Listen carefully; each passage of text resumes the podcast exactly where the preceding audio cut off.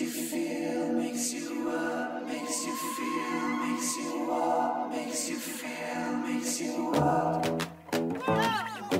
Sonsuz Çilek Tarlaları Güncel sahneden söyleşiler. Hazırlayan ve sunan Tuğçe Yapıcı.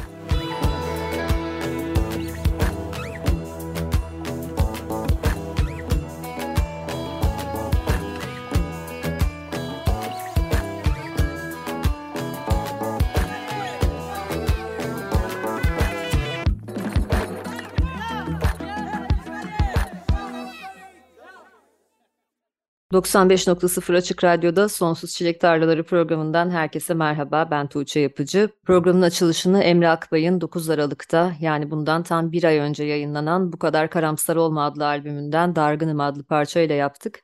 Dargınım albümün de açılış parçasıydı. Onunla başladık ve önümüzdeki bir saat boyunca bu albümden parçalar dinlemeye devam edeceğiz. Bu akşam Eskişehir'e bağlanıyoruz. 2023'ün bu programdaki ilk konuğu olan Emre Akbay bizimle birlikte. Hoş geldin Emre. Hoş buldum, selam. Nasılsın? Yıllar oldu seni görmeyeli.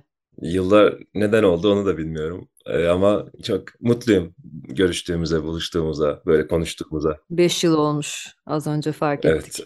Evet. Ve seneye seninle başlamak da güzel. Bence 2019'da da karşılaştık diye hatırlıyorum ben ya. Ben 2019'da İstanbul'da yaşıyordum çünkü o dönem kitapçıydım. E, kitapçılık yapıyordum. Yani müzik e, kaydediyordum. Aktif sahne yapamıyordum o dönem. Ve e, vapurlarla çok gidip geli, geliyordum bir yerlere. Onlardan birinde sanki seni gördüm gibi hissed hatırlıyorum böyle falan. Karşılaşmışızdır bence de. Evet, evet. Ama 2017'de yine bir söyleşi için başka bir radyoda evet, evet. görüşmüştük. O çok uzun bir gündü o yüzden aklımda kaldı. Onu unutmuyorum. Yine de teşekkür ederim. Her zaman böyle yanımda hissediyorum ve çok mutlu oluyorum. Bu evet değil mi? Gönüller bir böyle görüşmesek de zaten evet, evet. görüşmüyormuşuz gibi hissetmiyoruz. Senelerin geçtiğini fark etmiyoruz pek. Hı hı. Emre dijital platformlardan gördüğüm kadarıyla 2016'dan beri şarkılarını yayınlıyorsun. Benim senin müziğine tanışmam da sanırım 2017'de yayınladığın Göğe adlı kısa çalar albümünle olmuştu. Sonrasında çok sayıda single yayınladın. Farklı sanatçılarla ortak çalışmalar yaptın ve 2019'da ilk uzun çalar albümün Düş Kuşu'nu yayınlamıştın. Geçen ay çıkan Bu Kadar Karamsar Olma ise senin ikinci uzun çalar albümün. Albüm isminden başlayalım mı ne dersin? Olur tabii. Kime veriyorsun bu mesajı? Dinleyicilere mi yoksa kendine mi? Şöyle albümün ismine çok kararsızdım aslında. Ben 2022'nin ilk baharında bu albümü kaydetmeye başladım. Biz şimdi şeyi de anlatmam lazım. Ev arkadaşımla ben 2007'den 2008'den beri tanışıyoruz ve beraber müzik yapıyoruz aslında. Ve şu an ev arkadaşıyız bir buçuk yıldır ve o prodüksiyon yapıyor. Her zaman mix mastering yaparken onu bulabilirsiniz eve geldiğinizde. Hani kendini bu şekilde adamış bir adam. Benle beraber yaptığı işlerde de ya kendisi hip hop kökenli bir müzisyen aslında. E, bu tarz böyle e, yeni albümün sound'una da yaklaşık şekilde hip hop altyapıları denemeler yapıyoruz yani. Genelde doğaçlama şeyler yapmayı seviyoruz beraber. İşte bu albümü yaparken de öyle bir, gerçi adından çıktık ama biraz saptırdım konuyu. Bu albümü yaparken de öyle bir hip hop kökenli böyle gitar ve altyapılar, hip hop altyapıları gibi olabilir gibi bir kafayla, albüm kafasıyla başlamamıştık ama bir altyapı yaptık birkaç tane ve dedim ki ben bunu kendi albümüme çevirebilirim falan. Neyse ilk barında ben çoğu şarkıyı, 5-6 şarkıyı bitirmiştim. 5-6 şarkıyı bitirdiğim zaman da Mayıs-Haziran civarında. Bitirdiğim zaman da acaba adı ne olsun diye düşünmeye başlamıştım. İlk adı Dargın'dı, ilk şarkının adı olduğu gibi dargınım. Ve acaba hani böyle kalmasa mı dedim. Dargın, umutsuz, küskün ve mutsuz diye böyle kafiyeli ve çok karamsar bir e, yere gittim sonra.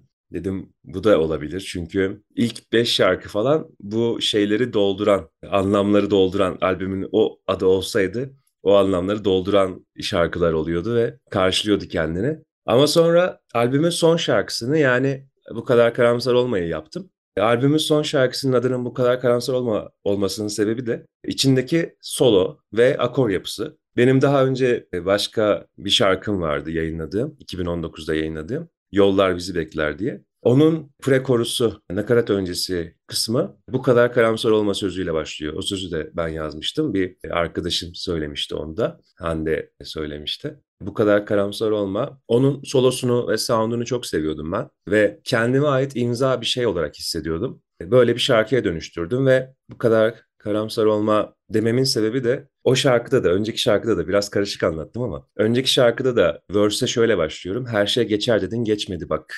Sonra arkadaşım da şey diyor bu kadar karamsar olma hani bak geçer falan gibi. Ama işte burada bu kompozisyonu yaparken yalnız başımaydım. Tektim ve beni avutacak hiçbir şey yoktu. Hiçbir şey geçmez diye başlıyor şarkı zaten. Ve çok karamsar bir yere götürüyor ruh olarak. Ama işte bu kadar karamsar olmamak lazım diye bu şarkıyı gösteriyorum ben aslında. Bu kadar karamsar olmayın. yani işte ne kadar karamsar, şu şarkıdaki gibi karamsar olmamanız lazım hayatta yaşayabilmek için falan gibi bir yerdeyim yani. Hani adı biraz böyle bir yerden çıktı. Yani albümün ismi aslında en başta düşündüğünden tamamen zıt bir yöne doğru gitmiş. Aha. Peki şey dedin, albümün ilk şarkıları zaten bu karamsar ruh halini destekliyor gibi bir şey söyledin. Evet. Bu şarkıların yazıldığı dönem senin için karamsar bir dönem miydi? Tabii tabii. Ee, bir de yani dedim ilkbaharda yazdım ben bu şarkıları. Ama ilkbahar öyle bir ilkbahar ki Eskişehir'de. Hava sürekli kapalı, yağmur yağıyor. Hani hiç öyle bir güneş açıyor, her yer yeşerdi falan bir ilkbahar değildi geçen ilkbahar. Peki ilkbahar yaşanmıyor sanki artık. İstanbul'da da öyle. Ya Şu an yaşanıyor mesela. Şu an çok güneşli, çok Kışın mı? kışın ortasında. Yani albümdeki parçaların hepsini aynı dönemde mi ürettin? Evet evet. Hepsi o ilkbaharın ürünü mü? Ee, bir tane şarkım, çok eski bir şarkı, Uçurum adındaki şarkım. 2013 yılında o civarda yazmıştım. 2013-2014 civarında. Onun dışındaki bütün şarkılar 2022'ye ait evet. Yani e, Gün Yüzü'nü Seray ve Berk'le beraber yazdık. Seray Gün Yüzü'nde vokal yapan ve müziğin de yarı yarıya sahibi olan arkadaş. Beraber müziğini yaptık. Berk de orada basları çalan arkadaş. Üçümüz beraber Eylül ayında oturduk. Hadi bir şarkı yapalım dedik ve Gün Yüzü'nü çıkardık. Onun özel bir yapım süreci oldu. Ama diğer şarkılar Uçurum ve Gün Yüzü haricindeki diğer şarkılar öyle kapandım ve yazdım ve çıkardım şeklinde oldu. Albümün ilk kaydedilen parçası Rüya Değildi bu parçasıymış. Biz de birazdan dinleyeceğiz o parçayı. Ve sound ve kayıt yöntemi olarak diğer şarkıların fikrini vermiş. Nasıl ortaya çıktı bu şarkı ve albüm nasıl yönlendirdi Emre? Bu şarkı nasıl ortaya çıktı? Şöyle dediğim gibi daha önce e, girizgahını yapmıştım. Ev arkadaşımla beraber biz altyapılar yapmayı seviyoruz. Böyle deneysel şeyler ve daha çok hip hop'a yönelik altyapılar yapmayı seviyoruz. Onlardan biriydi yine. Bir klasörü var hatta Buğra'nın, Aleyhtar'ın. 90'lar hip hop enstrümantal diye bir klasörü var ve o klasörden işte loop'lar alıp direkt projeye koyuyoruz falan.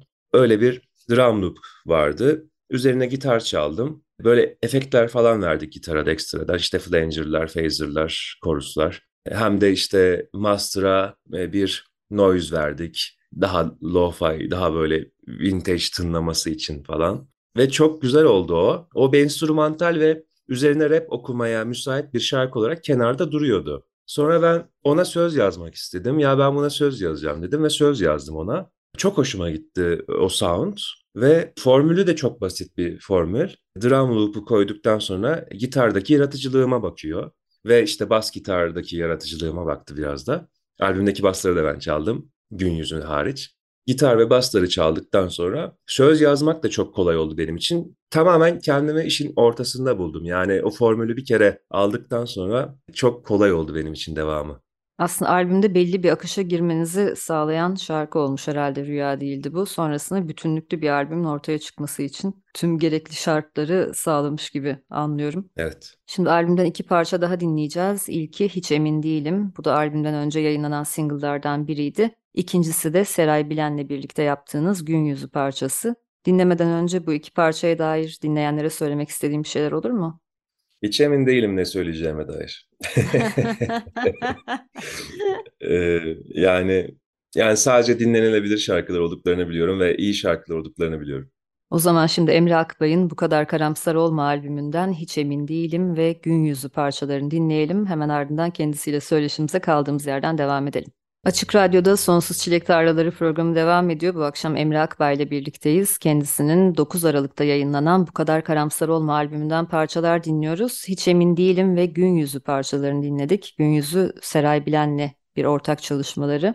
Emre bana bu albümden ilk bahsettiğinde sanırım geçen sonbahardı ve şöyle bir şey yazmıştın. Her süreci tamamen bağımsız, şirketsiz, tek başıma üstleniyorum demiştin. Bu senin için başından beri böyle zaten değil mi? Arada şirketlerle çalıştığım oldu Ee, ama iki albümüm de şirketsiz bağımsız bir şekilde çıktı. Özellikle Düş Kuşu albümü benim için çok acemi bir albümdü. Lirikal olarak bir bütünlüğü var Düş Kuşu albümünün. Ama sound olarak daha albüm tınlayan bir albüm bu kadar karamsar olma. Daha acemiydim Düş Kuşu zamanında ama şimdi bu kadar karamsar olmayı nasıl emeğimi daha iyi kanalize edebileceğimi öğrendim. Ya tabii ki işin PR boyutları, bütçe boyutları çok aşikar. Yani bu bir endüstri ve endüstrinin yanında gezen insanlarız biz sanatçı olarak. Yani sanatçı diyebilir miyim kendime demezsem varoluşumun bir anlamı da yok zaten bu arada. Şimdi ama mesela işte bu albümü ben çaldım, konser verdim ve bu albümü arkadaşlarıma dinletiyorum, insanların dinlediğini görüyorum. Ve dijital platformlarda, main listlerde çok yer almıyor yani bunlar. Ama şarkılara gelen reaksiyonlardan, e ben kendimden bu şarkıların iyi olduğunu biliyorum ve gönlüm çok rahat. Mutluyum bu albümleri paylaştığım için. Hatta geçenlerde bir söz e, etmiştim. Aynı e, MySpace'e koyar gibi şimdi dijital platformlara koyuyorum. Aynı kafada yapıyorum bunları ben. Ve ben müzik üreticisiyim. Üretiyorum. E bakın alın dinleyin. Ben bu durumdan mutluyum. Öyle ekstra şeylere ihtiyacım yok yani. Yani şirketler ekstra şeyler mesela hayali şeyler de yapabiliyor. Yapmıyorlar da çoğu zaman bu arada sağ olsunlar. Hazır sen yapmışsan eğer bir şey. E onlar da bakın biz bizim bir şey yapılmış bir şeyimiz var deyip ellerini sallıyorlar. Evet biraz ona dönüştü sektör. Evet o, o yüzden şirketlerle çalışmak benim gibi bir müzisyen için güzel teklif almadıkça e, çok mantıksız. Seni Açık Radyo'da ilk defa konuk ediyorum. Aslında hep albümleri bekliyorum. Albümlere denk getirmeye çalışıyorum söyleşileri. Ama bir yandan şunu da biliyorum ki bağımsız bir sanatçı için bir albüm yapmak hiç kolay bir şey değil. O bütçeyi kendisinin üstlenmesi işi çok zorlaştırıyor ve çoğu zaman da bağımsız sanatçılar Zula'da çok fazla sayıda şarkıları olmasına rağmen onları bir türlü kaydedemiyorlar. Ama sen bağımsız olmana rağmen aslında çok sayıda single EP ve iki tane de uzun çalar albüm yayınladın bugüne kadar. Yaklaşık 50 tane şarkı oluyor. 50 civarında şarkı var dijital platformlarda kendi adım. Ve 2016'dan beri aslında çok da evet. uzun bir sürede değil. 6 yıldır yani 7. yıla girmiş oldu ama 2016'nın Nisan ayıydı. Yine Nisan ayından itibaren 7 yıl olmuş olacak. 7 yılda bence 50 şarkı az bile bu arada. Emre senin senelerdir Eskişehir'de çok sayıda sahne yaptığını biliyorum. Hı hı. Herhalde son söyleşimizi yaptığımızda senin haftanın her günü sahnede olduğun bir dönem yaşanıyordu. Şimdilerde de öyle mi? Aynı yoğunlukta devam mı? Öyle ama sahnelerin konumlarını değiştirdim. Biraz daha niş işlerde müzik yapmaya başladım.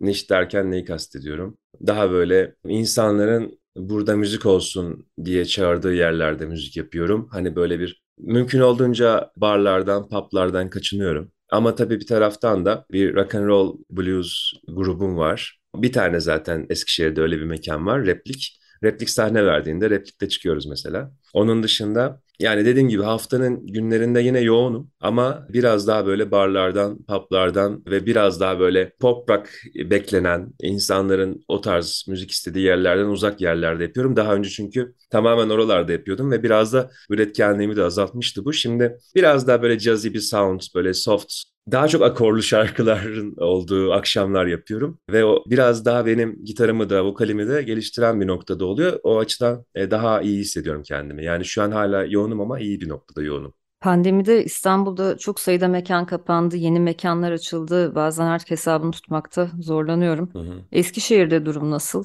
Son dönemde kendi müziğini yapan sanatçılara yer veren, alternatif işlere yer veren, sahnesi olan mekanlar hangileri? F-Stop, Salon bizim gerçekten Eskişehir'de eğer bir, bir kişi beste yapıyorsa ve hakkını veriyorsa o yaptığı müziğin arkasında duruyorsa F-Stop'ın işletmecileri o kadar tatlı insanlar ki bu e, kasabada bir mekan, yeni açılmış bir AVM'nin içinde bir mekan.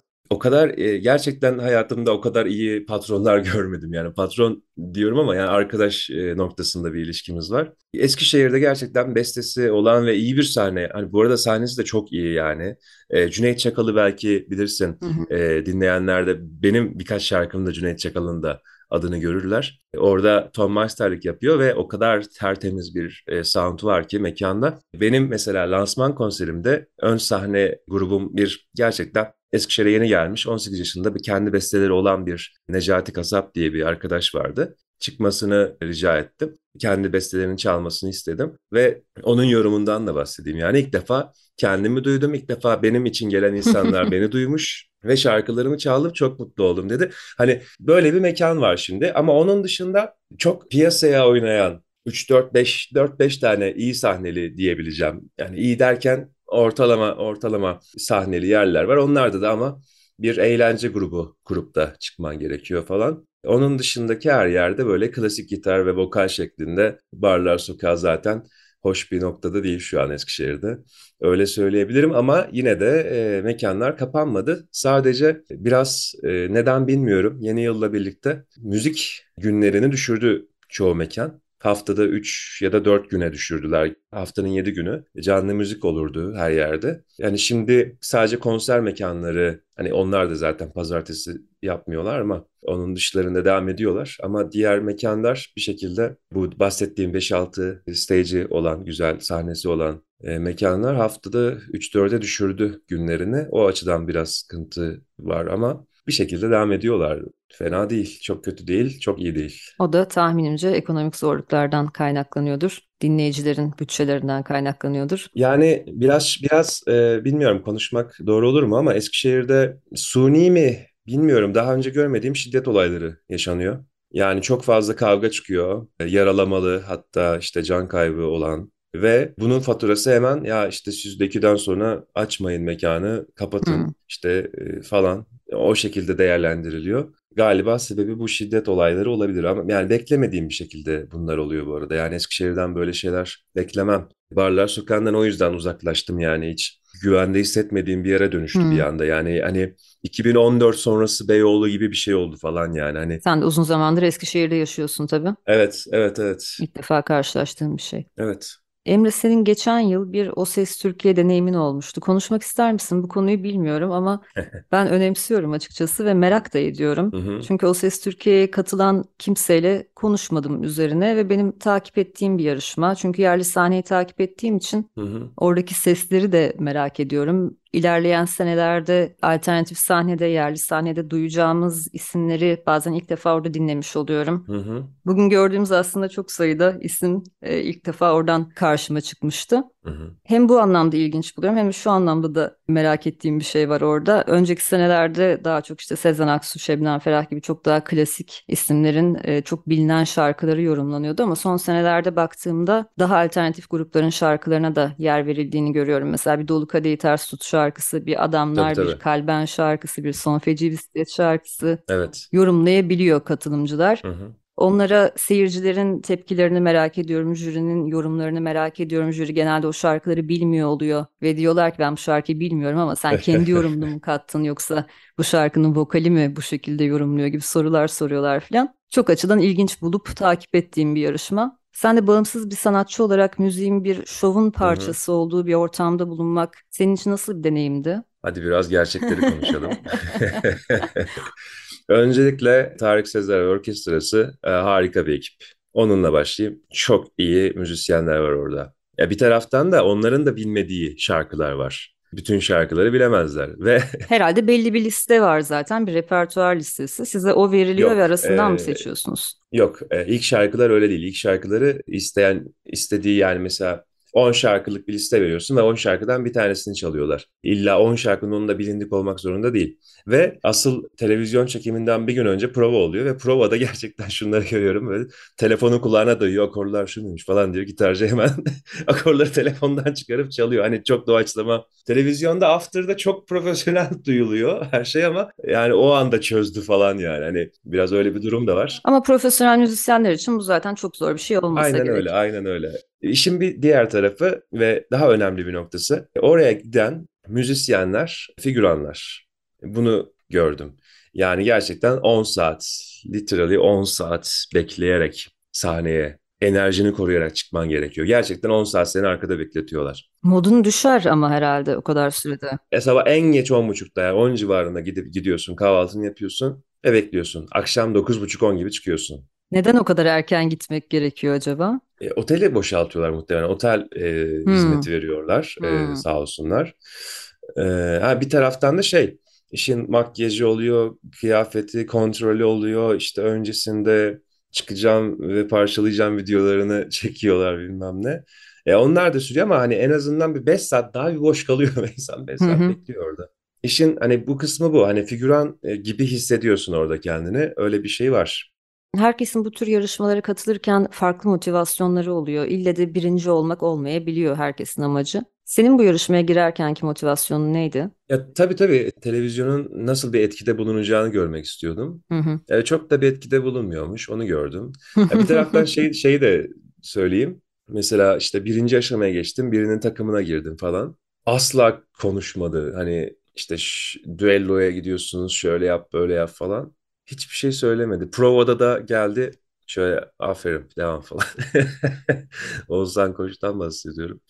Yani e, bir insan bir diyalog falan bek- bekler yani. Ben bir de şey dedim bak gerçekten bestelerim var hani bunlarla bir şey yaparız falan. Can şey televizyonda böyle kayıt var yani yaparız bilmem ne diyor.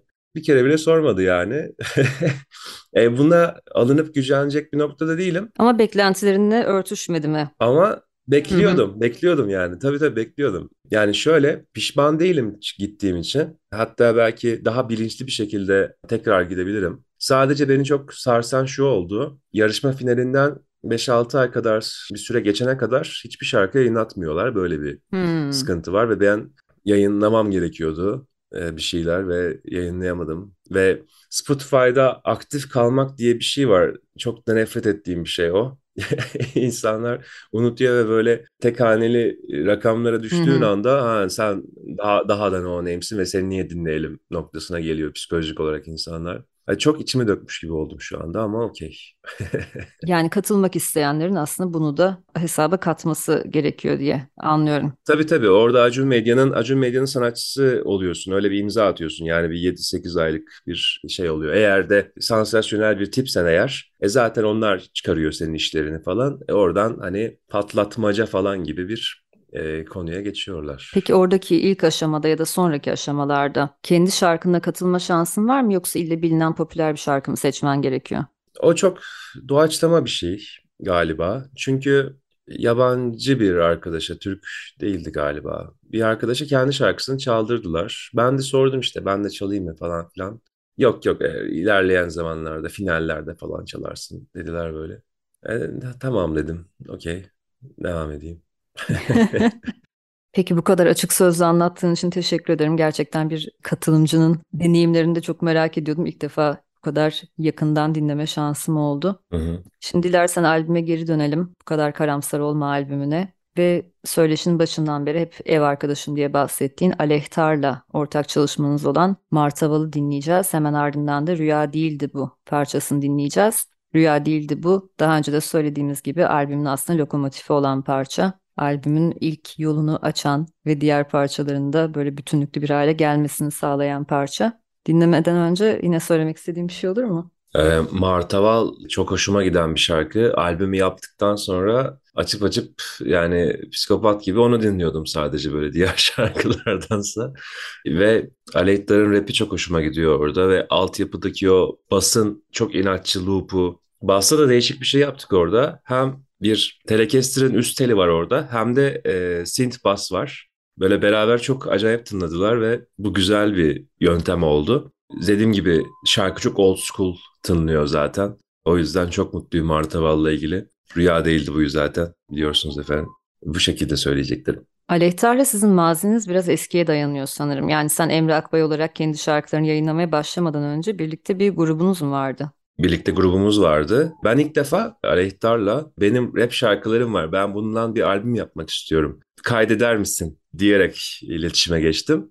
O da tabii yaparız falan filan. O dönem Aleyhtar'ın da içinde bulunduğu Son Radde diye bir grup vardı. Rap grubu ve öyle bir albüm yapmışlar ki Rap Metal Turka adında albüm. Rap'le metal müziği böyle birleştirmişler. Ee, Anadolu ezgileri de var falan. Böyle protest bir rap albümleri var. O rap albümündeki şarkıları da çaldıkları. O da bir yine aynı yaş civarında liseden bahsediyoruz burada. Yani 2000'ler mi? New Metal dönemleri mi? 2000, 2007 8 Hı hı. o civarlar. 2007, 2007 değil. O dönem bir rock grubu var. Insanity adındaydı o zaman. Bunlar birleşiyor. Enkebit diye bir grup kuruyorlar. Sonra işte Buğra, işte Aleyhtar'la olan ve düet de yapıyoruz o sırada. Rap düet yapıyoruz. Rap düetleri de nakaratlarda melodik nakarat okuyorum falan böyle. Hani öyle bir melodik falan deniyor böyle şarkı söyleyince.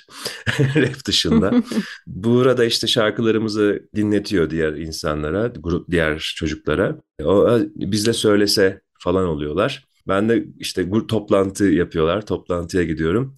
Ya ben de rap söyleyebilir miyim falan diyorum. Hayır sen rap söylemeyeceksin sadece. Vokal yapacaksın diyorlar. Öyle gruba giriyorum ve kliplerimiz falan da var. O dönemden böyle yeşil perde falan kullandığımız çok acayip işler var aslında. 2008-2009. Senin şimdiki dinleyicilerin bu rap sevgini biliyorlar mı? Bilmiyordur muhtemelen.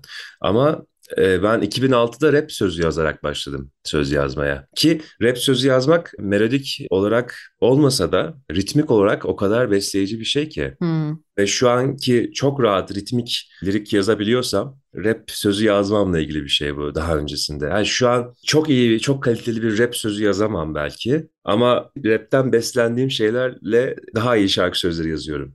Yani rap yapmasan da bir şarkı yazarı için iyi bir egzersiz mi? Yapması gereken bir şey bence. Hmm.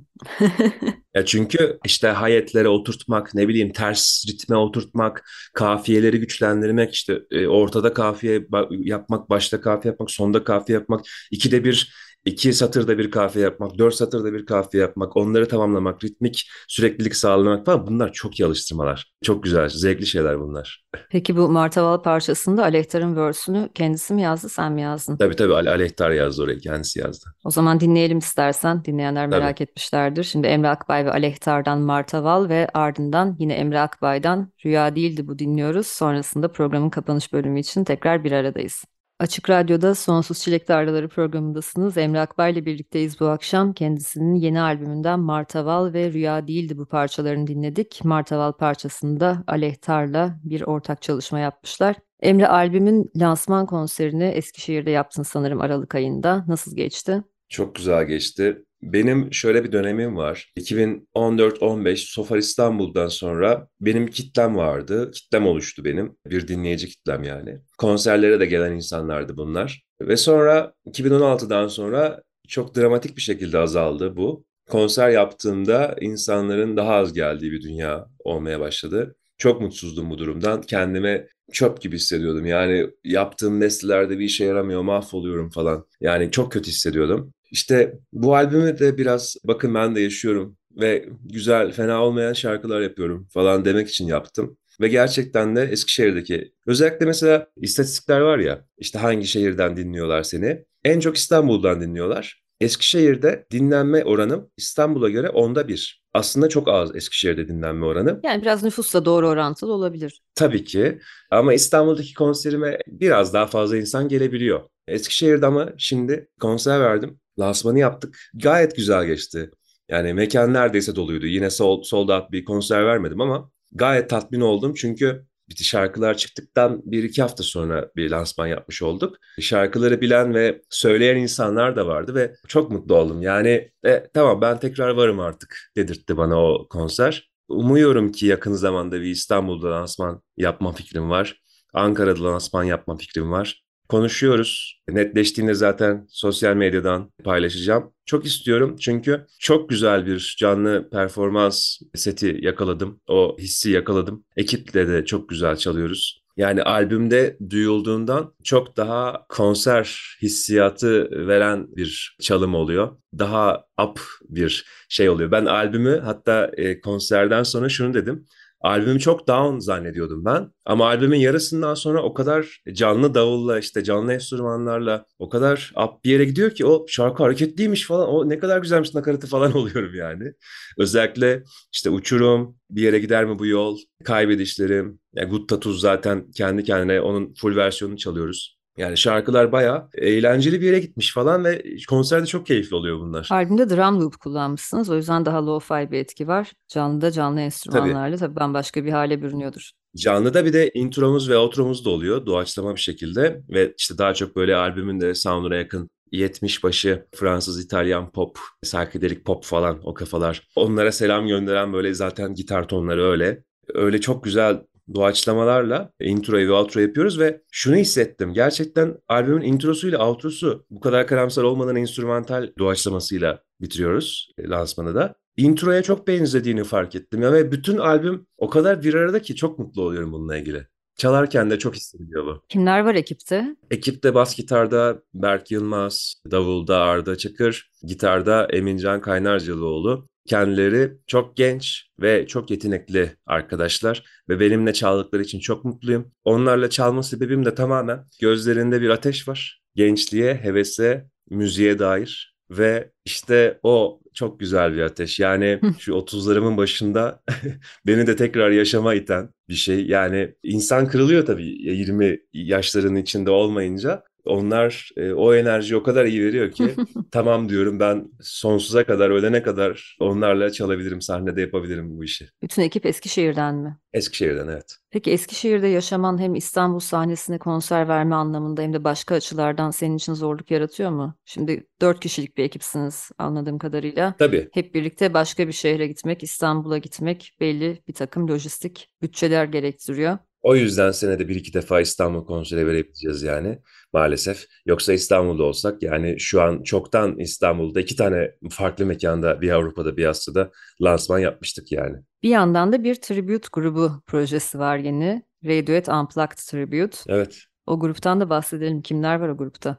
O grupta da yine Berk Yılmaz bas gitarda var. Azer Güliyev keman ve cello'da. Tunç Aydoğmuş o da bir besteci Eskişehir'de yaşayan besteci ve söz yazarı. O da beraber vokal ve akustik gitar yapıyoruz. Davulda da Oktay Zengin var. Kendisi de benim eskiden beri beraber müzik yaptığım arkadaşlarımdan biri Eskişehir'de. Böyle çok güzel, sağlam bir şekilde grup olmuş oldu. En başta ben Nirvana ile Radiohead şarkılarını beraber çaldığım konserler yapmaya başlamıştım. Sonra Oktay dedi ki ya Nirvana çok basit kaçıyor ya falan.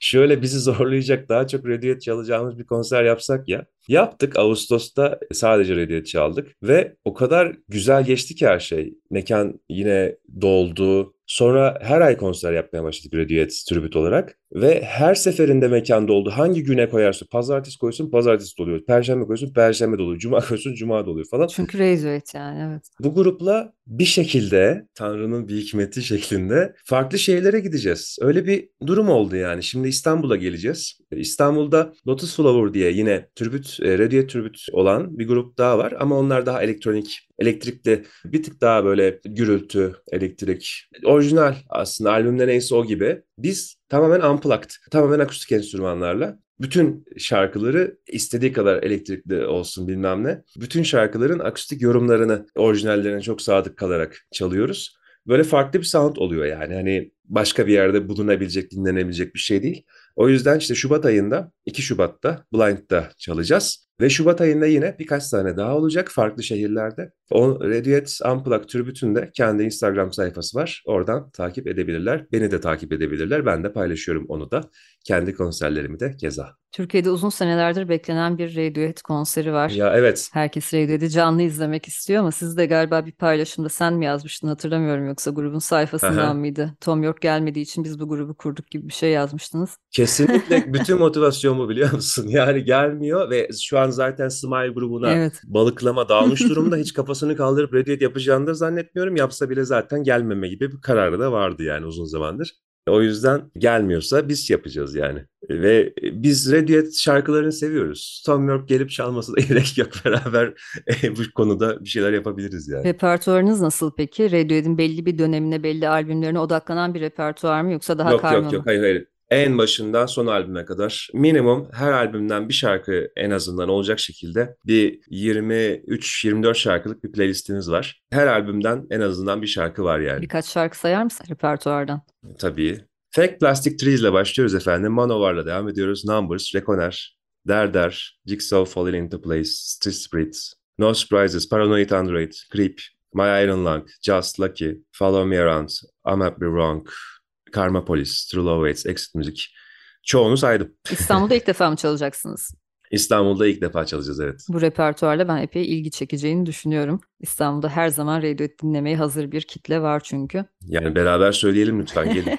Emre senin durmak bilmeyen bir yanın var. O yüzden eminim şimdiden yeni şarkılar üzerine çalışmaya başlamışsındır. Yakın gelecekteki planlarına dair biraz tüyo vermek ister misin? Şöyle, bu kadar karamsar olmanın bir live versiyonunu kaydetmeye çalışacağız. Muhtemelen Şubat'ta kaydını yapacağız. Mart'ta da muhtemelen çıkaracağız. Çıkaracağım yani bağımsız olarak.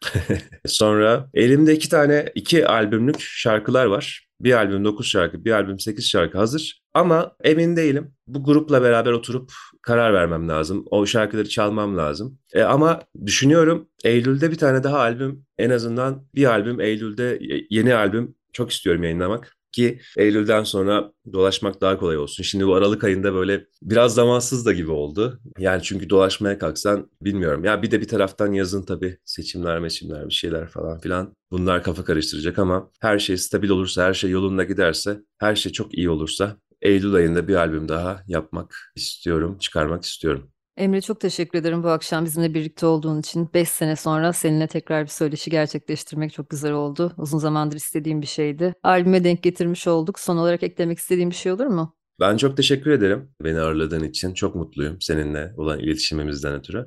Bu bağımsız bir iş olduğu için bunu şu an Açık Radyo'da dinlediler. Başka bir yerde onların karşısına çıkmayacak. Lütfen beğendilerse eğer şarkıları paylaşmaları ve dinlemeleri çok önemli bir destek olacak benim için.